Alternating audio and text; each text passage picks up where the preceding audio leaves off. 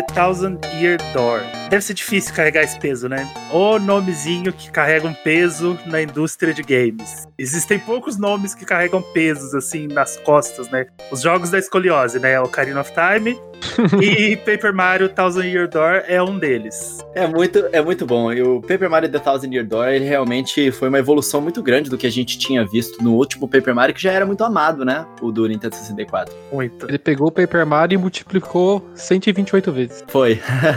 Inclusive tem uma parte do, do, do, jogo que é literalmente isso, né? Eles abusam dessa, desse poder do Nintendo 64, do GameCube, para poder colocar um milhão de daqueles bichinhos que ficam andando em volta de você, né? Eles estavam querendo mostrar que eles podiam colocar muitas coisas na tela, né? É. É, isso a gente vê desde a do, da revelação do GameCube, né?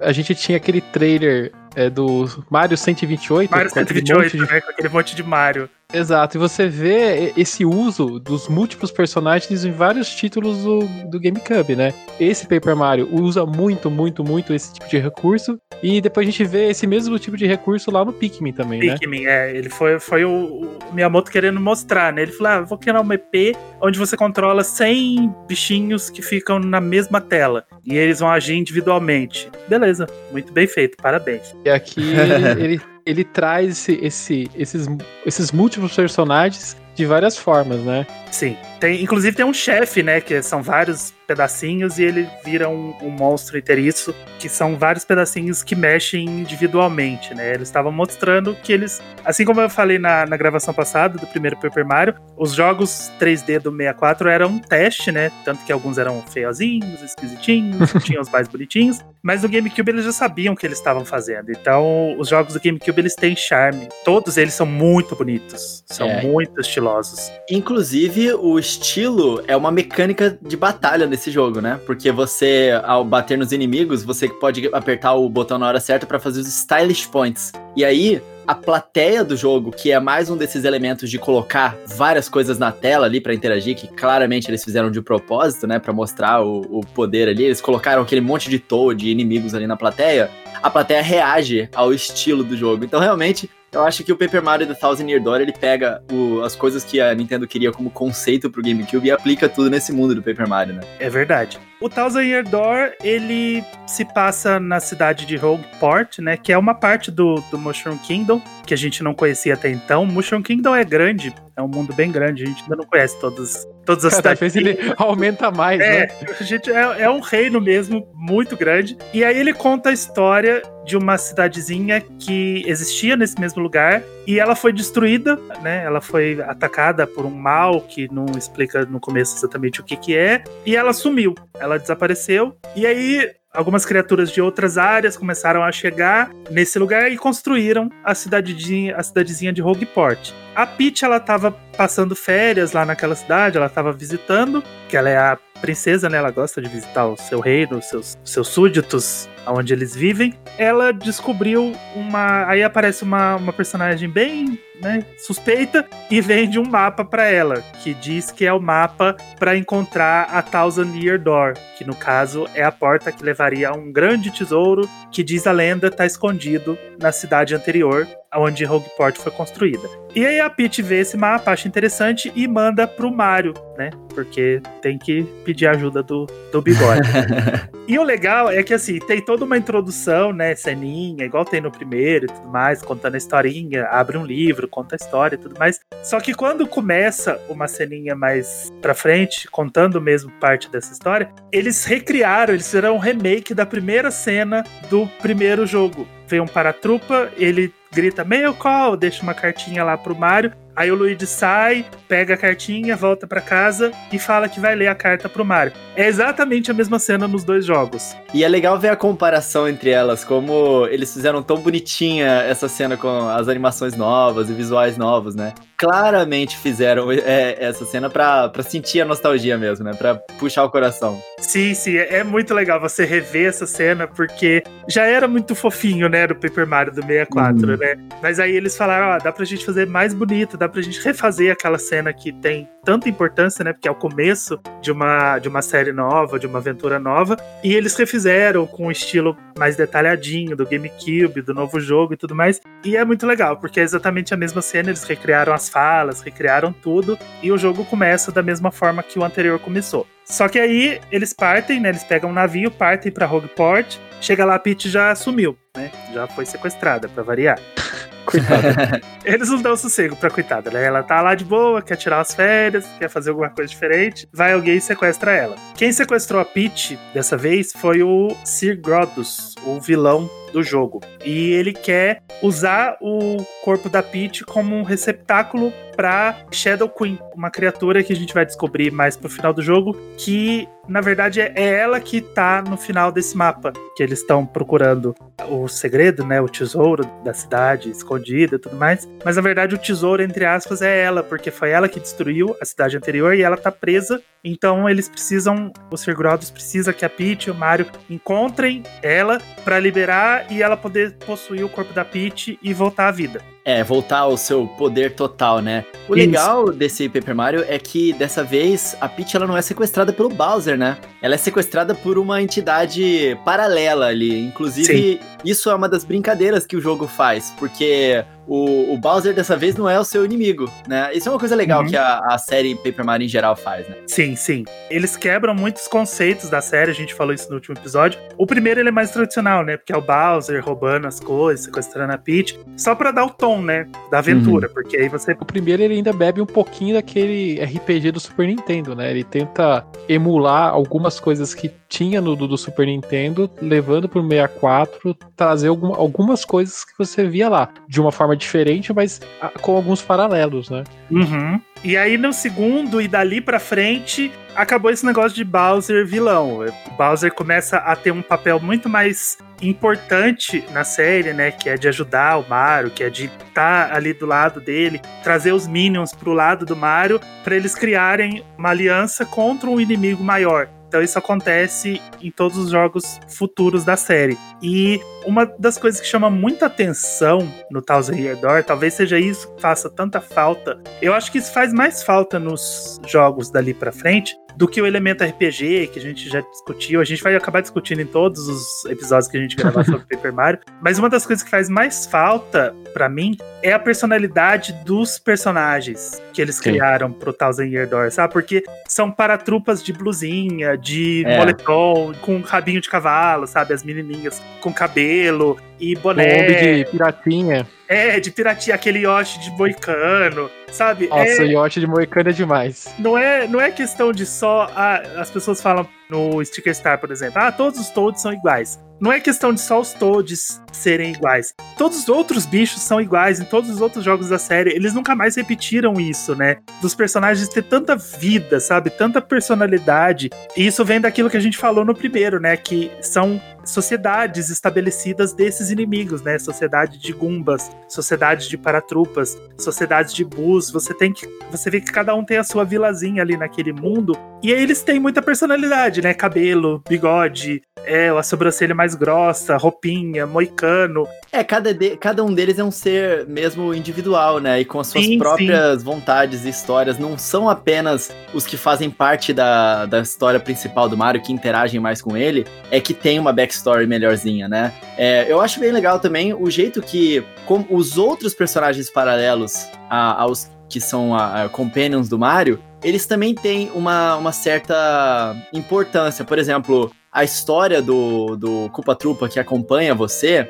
né, na aventura, ela tem a ver com a história do pai dele. Ele quer vingar o pai dele com as coisas ruins que aconteceram na vida dele, o que você viu sendo atacado ali dentro da vida dele. E isso tem, a, e, tipo, isso só pode ser possível porque, de fato, os culpa-trupas ali são uma sociedadezinha e eles são personagens diferentes, né? Uhum. Não é um monte de Toad essa questão da viagem também, de os, levar os personagens para um outro reino, você vê que esse outro reino tem uma realidade diferente, os personagens ganham características um pouco diferentes por causa daquela região, fica um ambiente mais plural, né? Não fica sempre aquela mesma coisa que é o que as pessoas reclamam muito nos, nos novos jogos, né? Sim, é. porque assim como a gente falou da outra vez, você vê que em cada sociedade existem os por exemplo, os Goombas. Existem os Goombas do mal, que se aliaram ao Bowser, e existem os Goombas que não estão nem aí, eles querem viver a vida deles.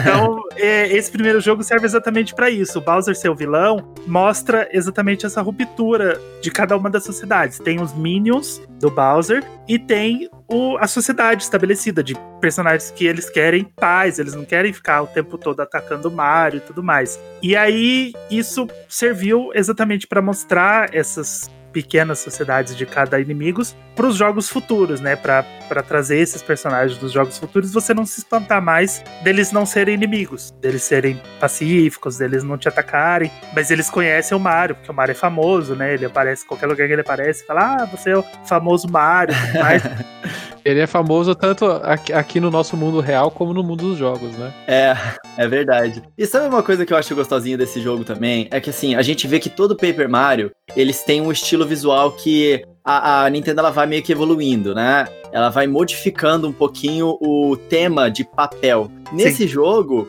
as casinhas do, por exemplo, no, no, Origami King, as casinhas você entra nelas e você realmente entra dentro das casas. Nesse jogo, quando você entra nas casinhas, as casas se desdobram, elas, elas meio que são feitas daquele material de livro, sabe? Que você abre e elas estão sempre dobradinhas. Opa. Nesse jogo. Isso. Aí nesse jogo elas meio que se desdobram na sua frente. Não é como se você estivesse só entrando dentro da casa. Ah, uhum. Você só tá vendo do lado de dentro, não porque a câmera entrou dentro da casa, mas porque a parede da casa, tipo, dobrou para baixo e agora você consegue ver lá dentro. É muito legal isso. É, é legal, porque eles estavam tentando fazer a evolução do papel, né, do primeiro jogo para frente. O Daniel falou no, no, episódio que a gente gravou do primeiro jogo que talvez esse papel tenha sido acidental, né, porque o jogo ele é todo achatadinho. E aí eles pensaram, ah, e se ele fosse de papel, né? E aí eles deixaram meio que só os personagens representavam papel. Agora não. Nesse jogo, por exemplo, quando você entra num cano, o papel é sugado para dentro do cano, né? Você tem a cena do papel sendo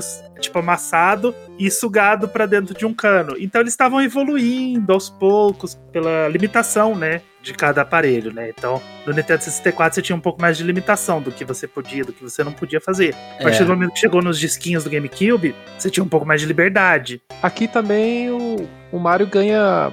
Ele vira papel, ele é o papel, então ele ganha dobraduras, né? Então ele quer, ele pode rolar, ele vira um rolinho de papel, né? Ele pode é, flutuar, ele vira um aviãozinho. Barquinho. E o barquinho. É, um bar... Ah, e tem o barquinho também. Então, assim, é, são esses elementos de papel que, que evoluíram acho que assim, aqui o jogo em si, ele se entendeu como papel, né? Ele, aqui ele, ele trouxe esses recursos de dobradura e elementos de papel pro gameplay e pros elementos do jogo. Coisa uhum. que a gente não via tanto no primeiro, no primeiro jogo pro, meia, pro 64, né? Sim, é. sim. Isso com certeza deu um charme muito grande para esse Paper Mario, né? Porque ele te dá mesmo uma sensação de que é Paper Mario. Não é só um estilo artístico mais. Não é só um, uma brincadeira ali com o, o, visual do jogo. Eles realmente introduzem isso na mecânica do jogo, né? Agora realmente que tudo é de papel. Por exemplo, Mario, ele, já que ele é um papel fino, ele consegue atravessar arestas muito fininhas para poder acessar certas áreas.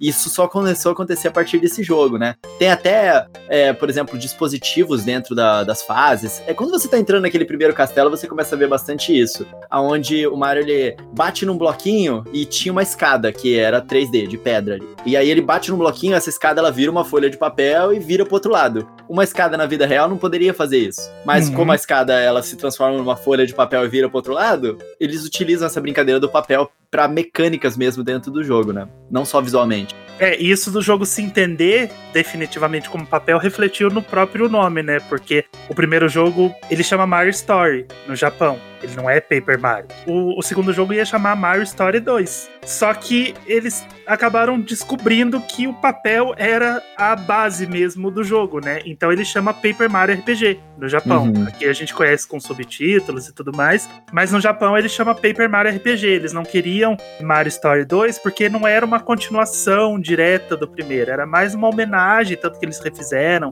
aquela primeira ceninha e tudo mais. É como se eles estivessem já rebutando uma série que tinha acabado acabado de nascer. Então a série nasceu, eles já rebutaram com outra perspectiva, com outro nome, e aí ele passou a ser conhecido como Paper Mario, no caso no Japão, porque ele já estava pegando essa identidade para ele. E isso vai se refletindo aos poucos e você vai vendo, por exemplo, no primeiro jogo, você vê que os personagens eles são de papel porque eles são achatados. Tá, beleza, eles viram para um lado, viram para o outro e você vê a textura de papel. Nesse, eles já criaram umas perspectivas mais ousadas, então tem aquele chefe, o Hooktail, né, que é aquele dragão que ele Eu amo tá, ele cena, tá em todas amo. as artes do jogo.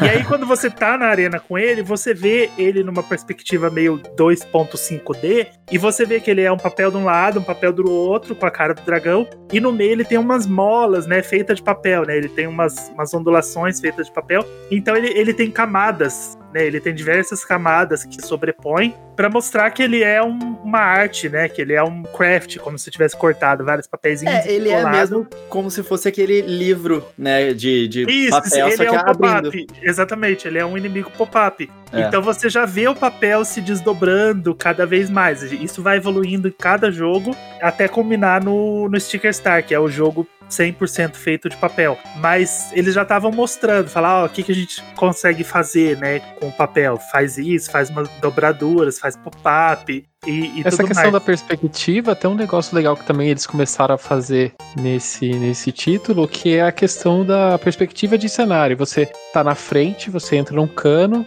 você sai lá atrás do cenário e você continua, você continua na mesma tela, mas você vê o Mario pequenininho lá atrás, né? E você controla ele pequenininho, interagindo com outro cano, interagindo com um segredo, você pegando um, um barco, é, um, é, no caso é um, é um barco, não é um barco, é um balão. Você pegando um balão e você vai sair voando pelo fundo da tela. Essa questão de perspectiva também aparece bastante aqui nesse primeiro jogo e depois ele evolui muito e muito e muito mais na versão para Wii, né? É, isso é verdade. O Super Paper Mario, ele tem um. O foco dele é a perspectiva, né? Ele deu até um passo pra trás no, no lance do papel em alguns elementos do jogo, exatamente pra fazer essa perspectiva forçada, né? Do 2D e do 3D. Então ele tava mostrando que o jogo, apesar dele ser todo achatado, ele tem uma perspectiva totalmente em 3D, né? Ele tem um- uma ambientação muito mais focada no, no 3D. Eu acho isso bem legal. É engraçado como a Nintendo pega alguns elementos que parecem pequenos em um jogo e, e- e expandem, né?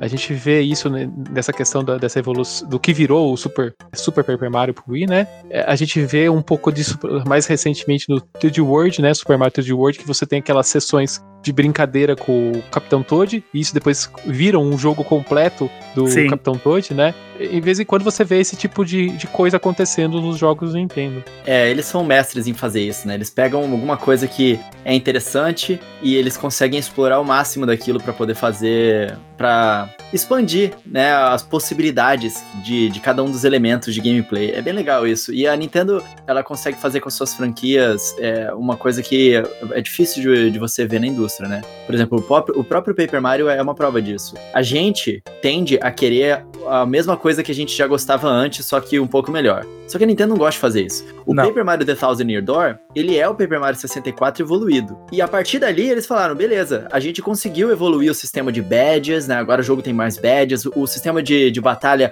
a gente conseguiu evoluir, a gente conseguiu evoluir o visual do jogo. O próximo vai ser uma coisa totalmente diferente. E eles vão lá e eles puxam o nosso tapete e fazem uma parada super legal e diferente mesmo, né? É isso que deixa bastante a, a comunidade bastante nervosa em alguns momentos. Sim, né? Pois é.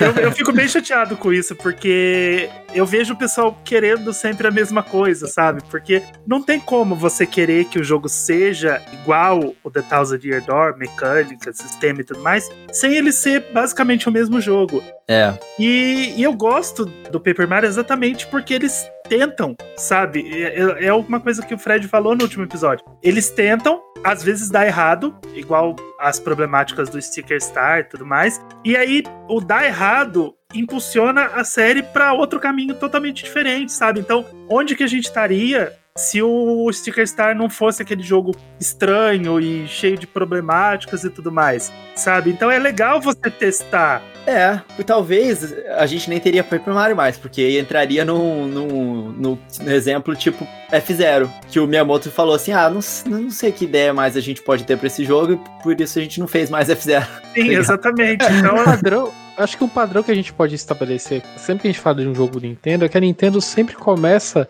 o porquê daquele jogo existir, qual é a novidade que ele tá trazendo. É, é difícil você não pegar um jogo da Nintendo, mesmo Super Mario da vida, todo, todo Super Mario que é lançado, ele tem um fator novidade. E a mesma coisa acontece com a franquia Paper Mario. Cada Paper Mario que surgiu, no decorrer do, de todos esse, esses quase 20 anos de franquia já, ele tem uma novidade. Queira gost você gostar ou não, ele tem uma novidade. E é Sim. isso que a Nintendo sempre traz nos seus jogos, uma novidade. Aí, ah, se é bom ou ruim, é, é de cada um. A gente pode discutir, pode entrar mais a fundo na questão de ser bom ou ruim, mas o fator novidade vai estar sempre presente. E isso é muito bom, sabe? Eu, eu prefiro que mude, eu prefiro que você teste alguma coisa totalmente nova e que dê errado, do que você continuar no mesmo sistema e é igual o Coelho falou, uma hora vai cansar e eles vão abandonar a franquia. Aí o pessoal vai ficar falando: ah, mas por que, que não faz mais jogo? Ah, por que, que abandonou? Porque não ousou, né? Se você não, não vai pra frente você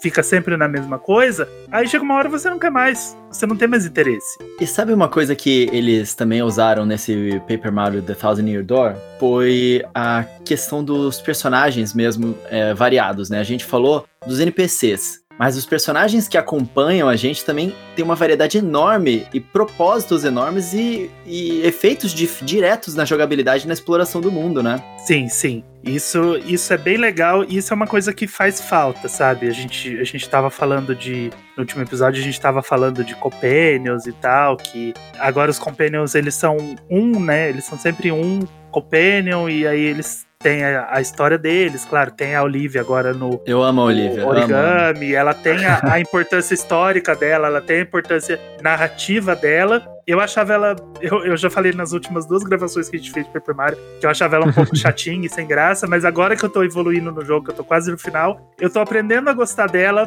do jeito que ela é, sabe? Assim, eu, continuo, eu continuo achando ela uma, uma personagem meio xarope, mas eu acho que isso faz parte dela, sabe? Ela ser xarope é parte da personalidade dela e isso faz a gente gostar dela do jeito que ela é. Tem é. algumas cenas memoráveis com ela. Ela tá, ela tá criando uns momentos memoráveis no jogo. Mas eu sinto falta de uma variedade tanto de personagens que podem te ajudar durante a batalha. Acho que no Origami eles até, eh, quando a gente chegar nele, a gente vai falar um pouco mais, deram uma variada um pouco maior nisso, mas eu sinto falta daquele hall de personagens que você tinha para escolher para lutar com você, sabe? Que tem nos dois primeiros jogos. A parte, né? A, su a sua equipe, né? Eu já falei isso, isso no é, primeiro é, jogo. É, é literalmente, é literalmente uma pare, mas só que talvez exatamente por isso, por terem tirado os maiores elementos do RPG, será que por isso que tiraram a pare? Porque pare é uma coisa que.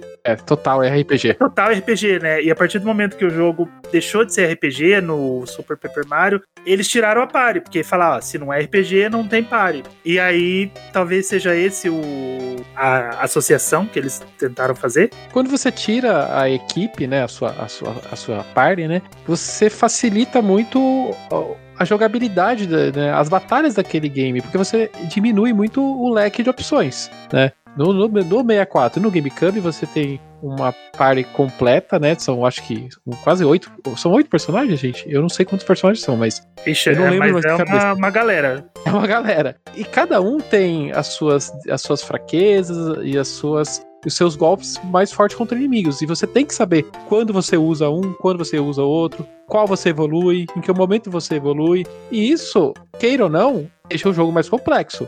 Mais complexo, ele fica mais inacessível para uma, uma gama maior de jogadores. Então, é esse sempre, a, acho que é a luta e a briga do, de quem gosta das, dos primeiros jogos de, de Paper Mario uhum. e, e, a, e a Nintendo tá travando até hoje nos novos jogos, né? Como a gente leva isso para um público maior e como a gente agrada esse pessoal que ama esses dois primeiros jogos. É verdade. E acho que é uma briga muito difícil de, de ter um ganhador. É. é. Até, até porque Paper Mario, é, sendo uma série de RPG, e RPG sendo um gênero de nicho, ele limita a, as pessoas, né? E Paper Mario leva o nome Mario. Mario é um personagem mainstream pra caramba. E a Nintendo Sim. limita o, o, número de pessoas que podem aproveitar esse jogo se eles não transformarem ele num jogo de aventura, igual o, o The Origami King, né? Mas assim, uhum. é, vocês perguntaram quantas personagens são, né? Eu, te, eu tô com uma listinha aqui, cara. É, a Gumbella, eu amo a Gumbella, ela é super legal. É primeiro personagem que você pega dentro do jogo, Sim. é, como companion, né? E ela, o poder especial dela é, fra- é bobinho, é só pra analisar a ponto fraco dos seus inimigos. Ela é a Pokédex, né? É algum bar dessa edição aqui, né? Exatamente, exatamente. E aí, o, o Cooper, né, do, do primeiro jogo agora é o Coops, que é a, a tartaruguinha que anda com você. E aí, a, é a partir dele, é que a, a jogabilidade começa a ficar mais interessante, porque nesse jogo você pode chutar o casco dele pra buscar itens que estão mais longe, mas não apenas isso. Você, enquanto você tá segurando o A, ele fica paradinho girando no lugar. Então, às vezes, você pode jogar ele pra um lado, entrar em uma porta, por exemplo, que esteja aberta, e você solta ele, e aí ele vem correndo em você e a porta fecha, né? Porque Uhum. você consegue travar ele num, num lugar e por um tempo determinado. Aí vem a Madame Flurry, que é a fantasma, né? Que já é bem legal, porque é um personagem diferente, né? Dentro do universo de Mario. É- ela é uma personagem totalmente original, coisa que o, a última entrevista que a gente viu aí com os criadores de Paper Mario, eles falaram que eles não estão mais desenvolvendo isso, né? Uma pena. Mas a Madame Flurry, ela é um, ela é um fantasma que não é um Boo. Ela é um fantasma É. original daquele mundo. Exatamente, a gente fica, ah, tem a, tem a turminha dos Bulls, a, a turminha dos Paratroopers e tudo mais, mas ela não é um Boo, né? Ela é um fantasma, só que ela é um personagem que foi feito pra aquele jogo, então ela é algo totalmente diferente, ela não se encaixa em nenhum dos... É, nessa, é nesse que eles têm uma, é uma- São três irmãs e uma das irmãs que fazem parte da, da trupe. Eu, eu realmente. Eu, eu faz É muito esse tempo sim. que eu joguei Paper Mario. É esse, né? Mas é outro personagem que você tá pensando. Você tá pensando da Vivian. Ah, tá. É, que é outra fantasminha também, que é da trupe do mal. E aí ela, inclusive, entra pra sua party em determinado momento do jogo. E uma coisa legal é que dessa vez os seus companheiros de party, eles têm HP, né? Que no Isso. primeiro jogo não tinha. Então você tem que, além de prestar atenção no seu HP, você tem que prestar atenção no HP do parceirinho que tá ali com você naquele momento. Então eles já adicionaram mais um elemento pro jogo. O melhor parceirinho é o Yoshinho, né? Além de gente, Moicano. ele, é- ele te ajuda muito, não só na batalha, mas principalmente pra andar de um ambiente pro outro, porque você consegue nesse Paper Mario subir no Yoshi, né? E ele é rápido, então você sobe no Yoshi, sai correndo, é muito mais rápido você andar pelos mapas. Eu vi vocês, acho que no Twitter, eu não sei quem que se foi o Ângelo, se foi o Coelho, ou se foi alguém aí que, que falou que um dos problemas do, do novo Paper Mario é justamente essa questão de você transitar entre os, os cenários, né? Que você demora, você não, não tem como você correr, não tem um botão de, co- de correr, né? Foi a Camila que postou e eu, eu retuitei que eu sabia É, que ela tava tô- falando do Paper Mario, porque. Isso, então foi isso. É, e vo- você não corre no- nesse Paper Mario novo. Eu não- ainda não pude jogar esse Paper Mario novo, mas eu vi o- o- várias pessoas comentando essa questão de não conseguir correr. Pois é, é. verdade. Fa- É- faz é falta. porque às vezes, você- às vezes você tá precisando ir de um lugar pro outro, tem uns cenários muito longes, assim, e ele vai naquele passinho dele de papelzinho, né? Pezinho, pezinho, pezinho.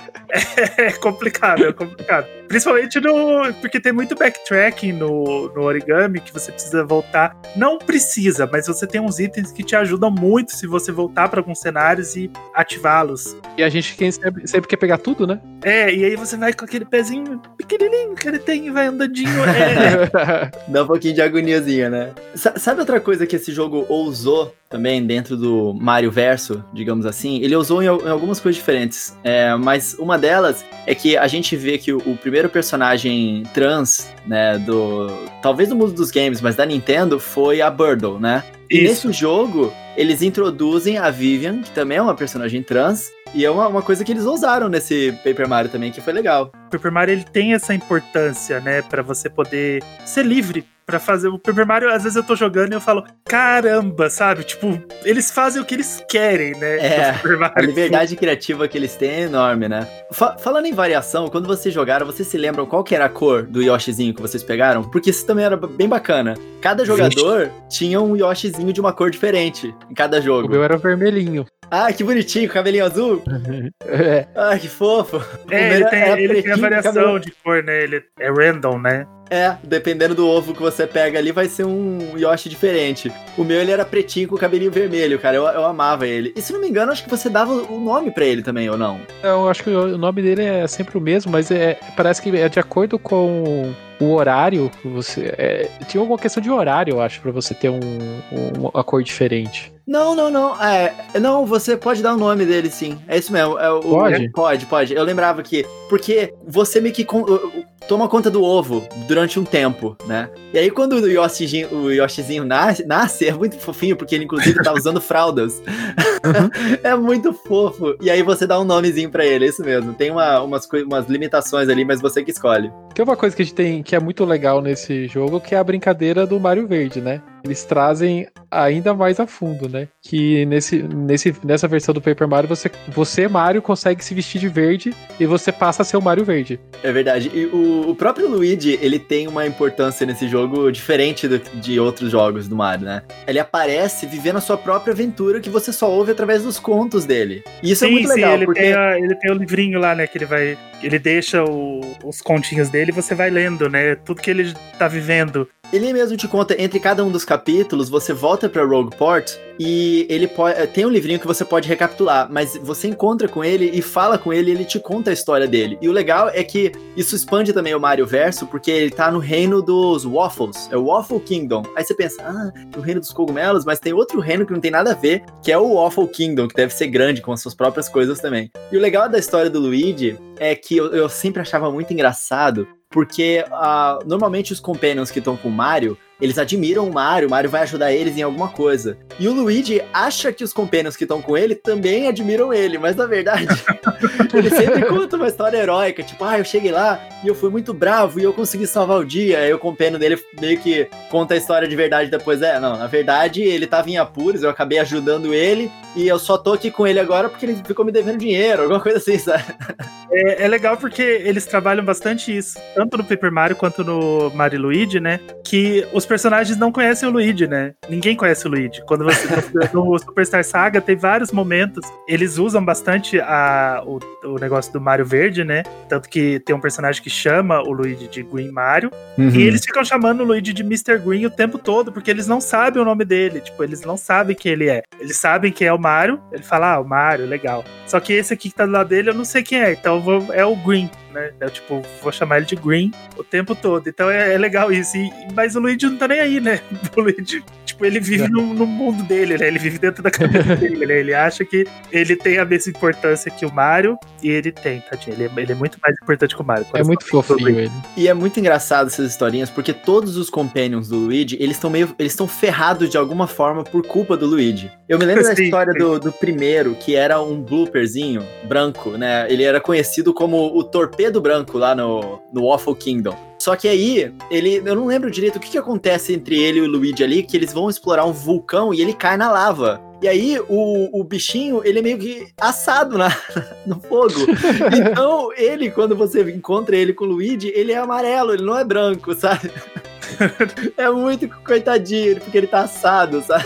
E aí, no final do jogo, concluindo o jogo, ele, eles liberam, né? A Shadow Queen, que era o foco de achar a, a Thousand Year Door pelo mapa lá e tudo mais. Ela possui o corpo da Peach e a batalha final ela tem três fases. Primeiro você batalha com a Peach, possuída, que ela tá toda roxa, o vestido dela é roxo e tudo mais, com o olho preto, eu não lembro, o olho dela tá, tá diferente. E aí a Shadow Queen, é, a, você usa o poder das, das sete estrelas, né, da, das Seven Stars lá, da, como é que chama? Estrela, é, Crystal Stars, poder das Crystal Stars. E aí você consegue separar, entre aspas, a Peach da Shadow Queen. Elas não se separam no começo totalmente, mas a Peach ela tem um pouco de consciência. Então você vê a forma final da Shadow Queen com a Peach dentro e a Peach vai recobrando consciência aos poucos e te ajudando. Até que elas se separam 100%. E aí você consegue derrotar a Shadow Queen na sua forma final. E é legal que depois que você derrota a Shadow Queen, tem um pós-game no jogo que você recebe uma mensagenzinha da. Antes, antes de você falar do pós-game, eu posso reclamar um pouco?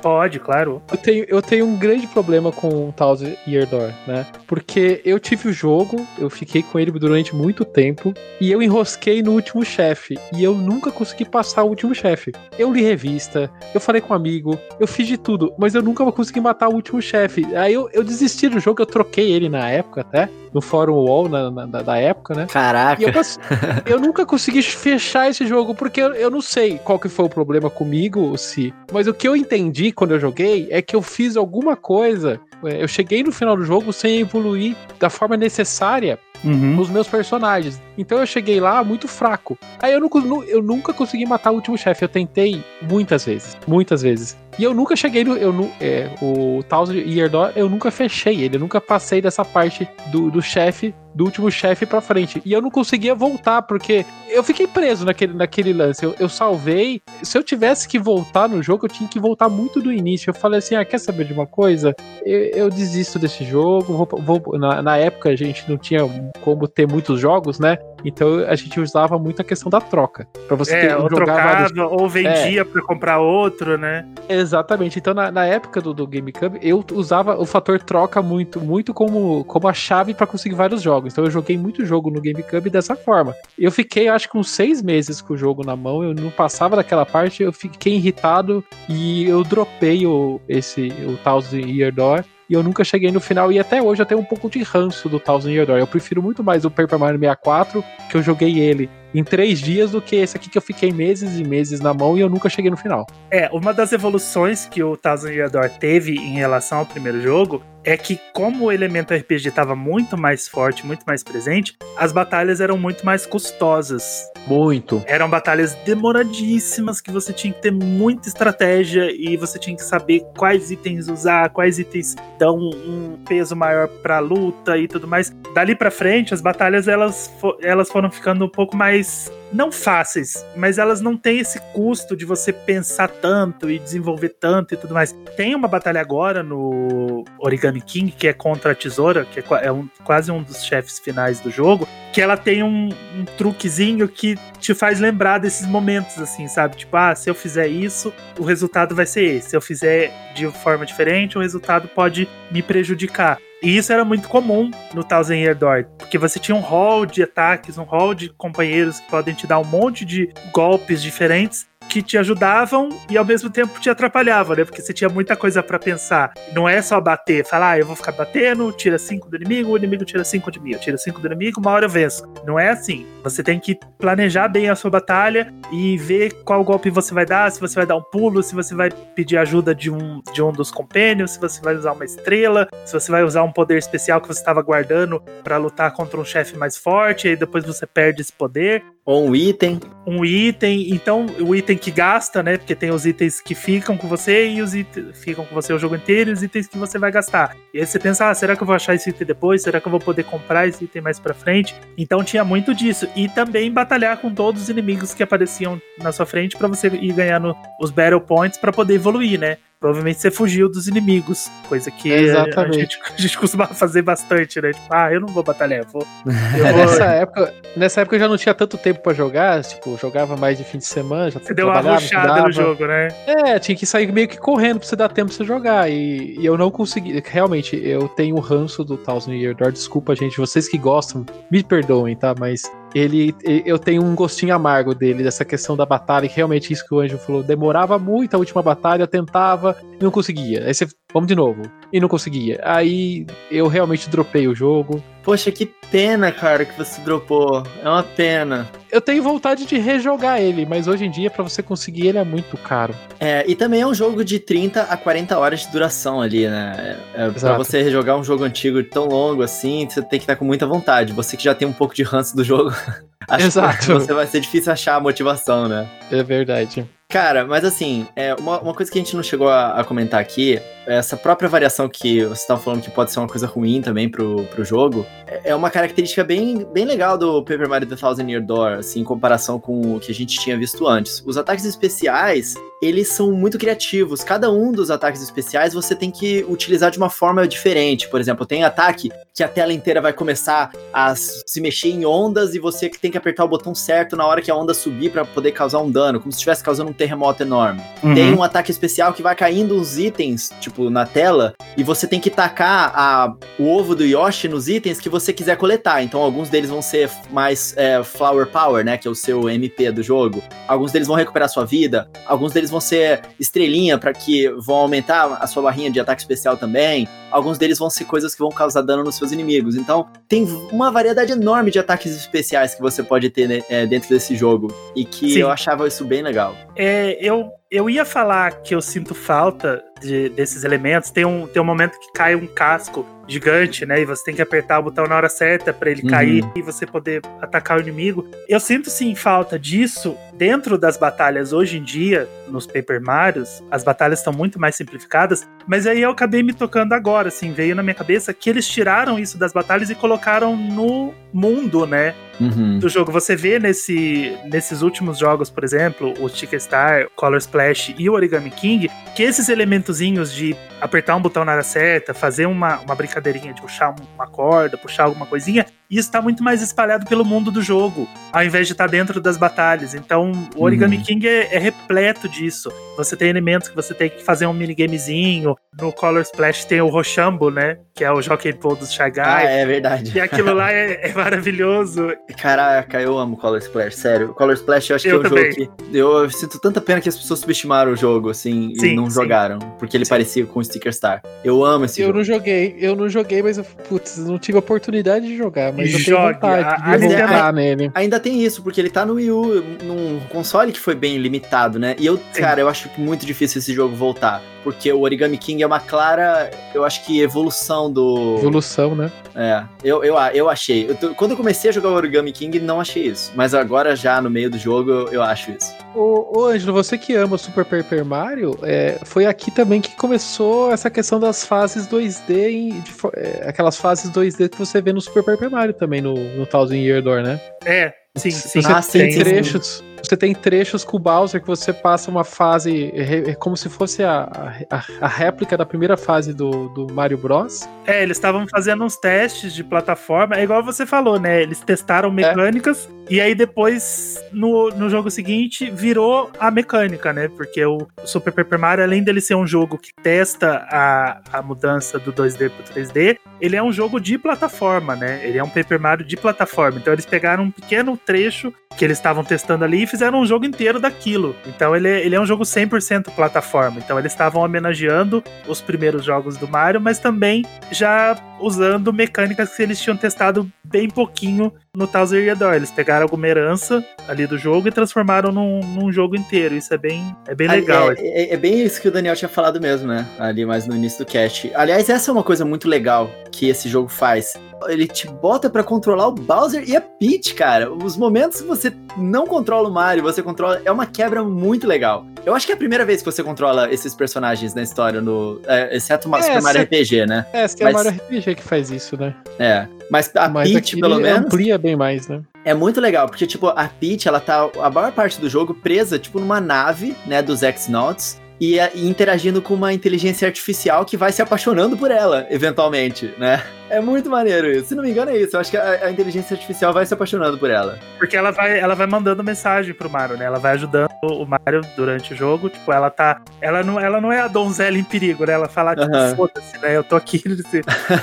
presa aqui, eu vou, vou pegar esse negócio e vou começar a mandar mensagem pro Mario pra ir ajudando ele. É bem legal isso, porque ela vai te dando umas dicas, ela vai te ajudando e ela quebra esse papel, né? De ah, a princesa que precisa ser salva. Ela tá dentro de uma gaiolinha, ela tá presa lá em, defesa e você precisa ser salvo. Não, é ela que tá te ajudando, ela que tá te dando as dicas principais de onde você tem que ir, o que, que você tem que fazer. Se não fosse por ela, você tava perdido, você não, você não ia saber nem o que, que você tinha que fazer durante o jogo. É, é, é bem legal isso. Essa é evolução do, do Paper Mario 64 para esse, né? Se você for olhar, é, os paralelos com, com o do 64, eles são muito aparentes, né? Essa questão Sim.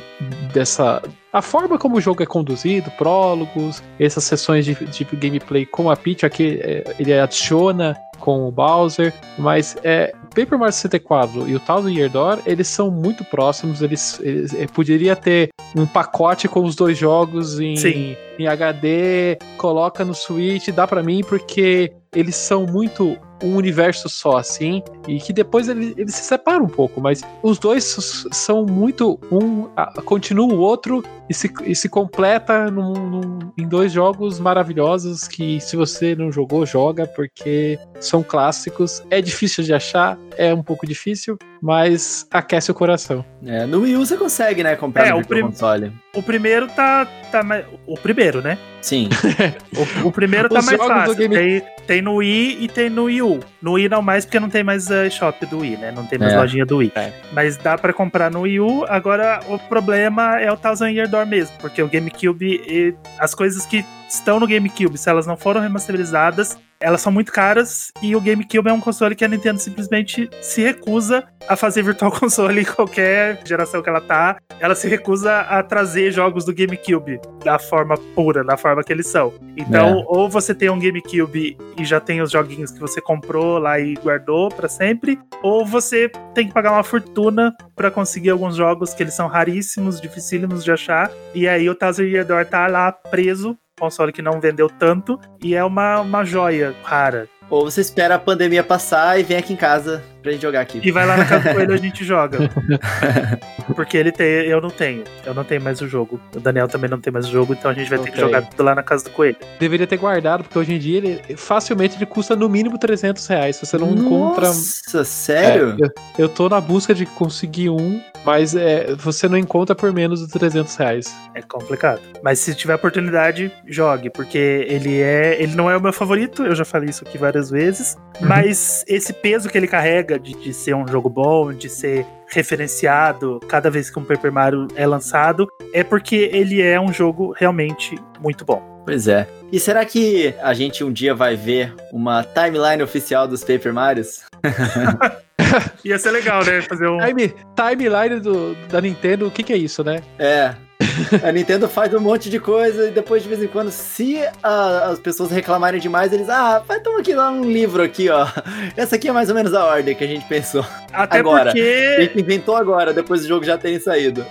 Até porque existe uma grande chance do, do Thousand Year Door ser um prequel do Mario Sunshine, né? Porque durante o jogo todo, a Peach, ela tá passeando, né, de férias, e ela fica falando que ela quer um tempo do Toadsworth, né? Que é aquele Toad fovozinho. E não apenas isso, mas a gente tem piantas, né, nesse, nesse jogo, e eles são piantas mafiosos, coisa que a gente também vê depois no Super Mario Sunshine. Sunshine. E aí, no final do jogo, ela fala que ela vai viajar com o Toadsworth. Ela já tava. Ela já fez as aventuras dela sozinha lá. E ela fala que ela vai viajar com o Toadsworth e chama o Mario. E é assim que o Sunshine começa, com os três no avião. Ela foi pegar férias das férias, então? É, ela vai, ela tava férias, aí ela vai tirar férias das férias, porque as férias dela foram muito estressantes. E aí e ela precisa de férias das férias. Então existe uma grande chance de ser um prequel. Então eles se passam todos no, no Mario Verso, né? No mesmo Mario Verso. Isso é bem interessante. Dá pra. Olha aí, essa informação você tem primeiro aqui no potinho.